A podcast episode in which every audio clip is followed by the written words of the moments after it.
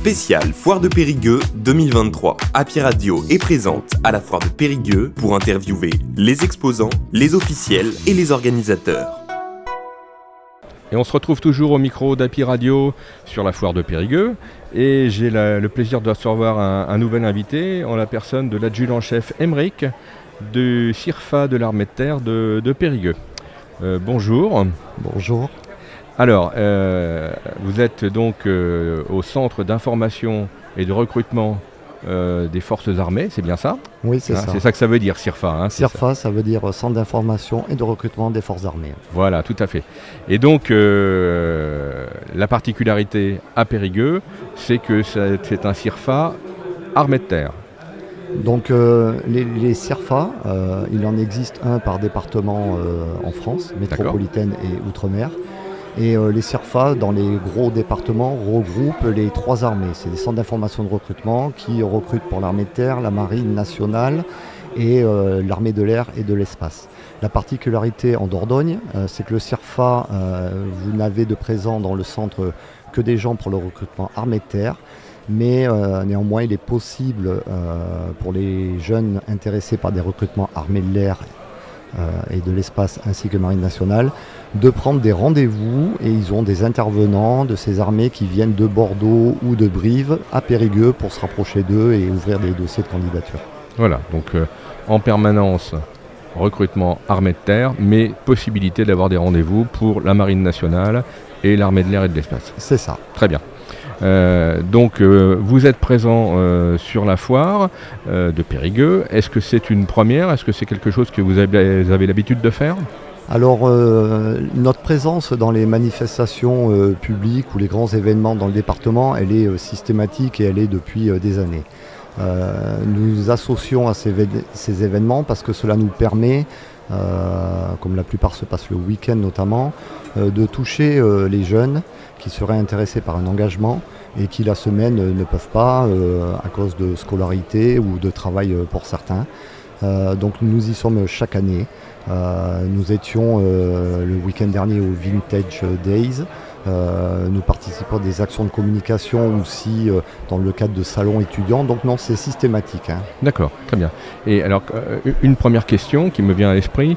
Euh, vous dites, euh, ça nous permet de rencontrer les jeunes. C'est-à-dire que votre cible, donc on l'a compris, ce sont les jeunes. Mais euh, on peut euh, postuler euh, pour euh, un recrutement dans l'armée de terre, euh, l'armée de terre ou les armées. Euh, à quel âge, à partir de quel âge et jusqu'à quel âge ? Donc euh, en fait le recrutement euh, dans l'armée de terre, mais pas que, les autres armées c'est équivalent, euh, nous pouvons euh, engager euh, un jeune à partir de dix-sept ans et demi euh, à la date de signature du contrat. D'accord. Donc il peut euh, enclencher une procédure de recrutement en amont, mais il ne pourra signer qu'à dix-sept ans et demi. Donc ça c'est l'âge minimum. Et euh, on recrute jusqu'à trente ans. trente-deux ans dans certains cas particuliers pour des officiers avec des spécialités très techniques et particulières. Mais la fourchette, c'est dix-sept ans et demi, trente ans. D'accord, très Les bien. Les conditions également euh, qu'il faut associer à ça, parce que c'est important, c'est pas juste une question d'âge. Il faut avoir euh, la nationalité française. Euh, il faut avoir euh, une aptitude médicale qui soit euh, concluante pour l'engagement. Et il faut avoir effectué sa journée défense citoyenneté maintenant, qui est obligatoire pour les femmes et les hommes à partir de dix-sept ans. D'accord, très bien. Alors, euh, vous dites les femmes et les hommes, là justement. Bon, c'est vrai que quand on parle armée, on pense tout de suite plutôt euh, homme, masculin. Euh, est-ce que c'est, euh, est-ce que le, est-ce que le fait que des femmes euh, soient dans l'armée, s'engagent dans l'armée, euh, c'est quelque chose qui progresse ? Est-ce que c'est la, est-ce que la part des, des, des femmes dans l'armée progresse ? Bon, déjà, ce qu'il faut savoir, c'est que au niveau des armées euh, en France et euh, de l'armée de terre aussi également, euh, la part de féminisation est la plus haute d'Europe. D'accord. Euh, donc, on, on, on flirte avec les seize pour cent euh, de féminisation. Euh, ce taux est très important dans certaines formations avec des, tec- des prédominances techniques qui sont plus féminines, moins marquées dans d'autres spécialités euh, de l'armée de terre. Euh, donc, euh, mais globalement, euh, ces seize pour cent sont relativement importants si on met ça en perspective avec euh, un petit peu ce qui est attendu dans les armées et notamment le gros volume de personnel qui est fourni par les combattants. Euh, c'est le plus gros des personnels en effectif et c'est un domaine où euh, on a peu de femmes. Donc ce qui fait qu'on a un taux, un pourcentage qui peut sembler bas, mais si on prend hors branche combat où il y a quelques femmes, si on prend tous les, toutes les branches d'appui ou de soutien, là on a un taux de féminisation qui est très important. Il y a certaines spécialités des régiments où ils montent même jusqu'à cinquante pour cent de féminisation. D'accord. Ça tente à augmenter encore parce qu'il y a de plus en plus de, de métiers euh, et de domaines qui sont... Euh, Euh, attractif euh, pour les femmes qui avant n'y pensaient pas forcément, et nous il euh, n'y a pas de préjugés, il n'y a pas de ségrégation, euh, c'est équité, hommes-femmes, compétences égales, niveau physique euh, égal, euh, compétences scolaires, académiques euh, égales, les chances sont les mêmes. D'accord, très bien. Aujourd'hui le, les armées euh, en France, c'est combien de personnel ? Donc euh, les armées, ouais, moi je vais vous parler de l'armée de terre, mais on est, à, on est à cent vingt-cinq mille hommes. D'accord. Hein, on est à quarante et quarante pour les autres armées, donc on va dire euh, en gros deux cents, deux cents plus les personnels civils euh, employés par le ministère des armées qui vont graviter autour. Mm-hmm. euh, voilà. Donc on a un format à deux cent vingt-cinq mille hommes au global. D'accord, très bien. Et euh, quel est votre besoin en, en recrutement ? Alors à la fois au, au plan national, mais surtout au plan, euh, au plan local. Si c'est comme ça que c'est réparti. Alors en fait, il y a un besoin, euh, il y a un besoin au plan national. Effectivement, l'armée de terre, euh, l'armée de terre actuellement euh, engage seize mille euh, personnes par an.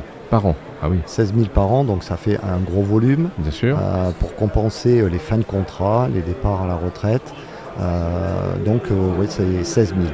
Euh, ça comprend toutes les catégories de recrutement, officiers, sous-officiers et soldats militaires du rang.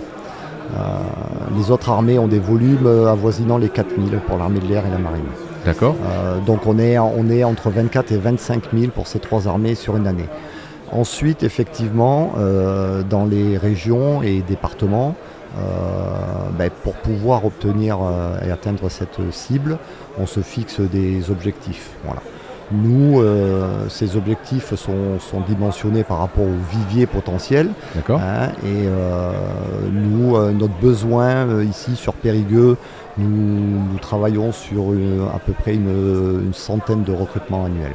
D'accord.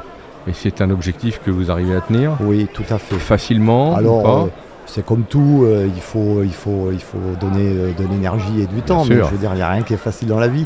Euh, mais on, on atteint nos objectifs. Voilà. Nous, l'en, l'enjeu un petit peu dans le département, c'est que c'est un département où euh, les jeunes euh, peuvent partir relativement tôt, notamment pour les études euh, supérieures. Et euh, donc, ils vont aller dans les grandes villes, le, le Toulousain, le Bordelais, euh, Poitiers, euh, Limoges. Enfin, ils vont s'excentrer un petit peu. Euh, t- techniquement, c'est des jeunes qui voudraient s'engager après et qu'on ne va pas toucher tout le temps euh, parce que euh, quand vous passez dans un centre de recrutement, euh, il y a un parcours qui peut durer plusieurs mois, entre quatre mois et six mois suivant les cursus, même des fois un an pour certains cursus de recrutement particuliers. Et euh, ça demande des temps de présence, ça demande des échanges. Moi, je suis conseiller en recrutement, mon travail, c'est justement de préparer ce projet professionnel avec, avec le candidat. Et euh, ces interactions, si la personne n'est pas euh, sur place, sur place hein. euh, elle ne peut pas le faire. Donc euh, les, on a beaucoup de jeunes euh, qui sont du département, qui vont s'engager certes, mais qui vont passer par d'autres centres de recrutement, et notamment ceux qui sont dans les villes dans lesquelles ils font leur scolarité. Ils sont à Bordeaux, en oui, scolarité supérieure, ouais. Ils vont être recrutés à Bordeaux. Nous, on raisonne globalement, c'est pour Bien ça sûr. que le chiffre, le chiffre départemental n'est pas important. Ce qui est important, c'est le, le recrutement national, peu importe où il va, il va s'engager. Voilà, voilà, tous les CIRFA... Euh... Ouais. participe euh, au c'est recrutement ça. national, ce qui compte c'est l'objectif national. C'est ça. D'accord, très bien.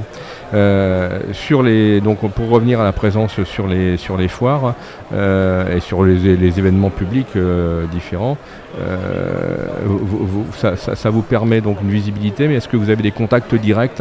Est-ce que vous avez vraiment des, des oui des contacts directs qui permettent d'enclencher des, des process de recrutement sur ces euh, sur ces événements auxquels vous participez ? Oui, tout à fait. Sinon, effectivement, on, on penserait que c'est pas opportun, mais ça l'est complètement dans D'accord. le sens où euh, déjà on vient à eux euh, et des fois ça donne des, des idées de, de s'y intéresser. Ça, des, souvent les jeunes s'intéressent à ce, ce type de démarche euh, et à un engagement, mais, euh, mais ce qui est difficile à faire, c'est le, le premier pas, c'est aller vers, vers nous. Euh, en venant à eux, euh, bah justement on, on, les, on les a dans un contexte qui, qui est favorable à, à l'échange, à la discussion. Euh, où on peut leur consacrer du temps et, et où du coup euh, on peut faire passer des messages qui sont adaptés à, à leurs besoins. Donc ça, ça, marche, ça marche plutôt bien. On les identifie, euh, ils sont engagés à rien du tout.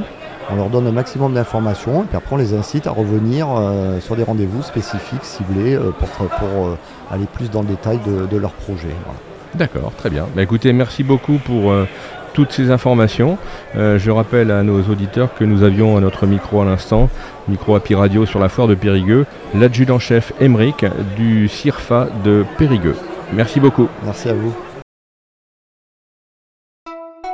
Retrouvez ce podcast sur happy radio point f r.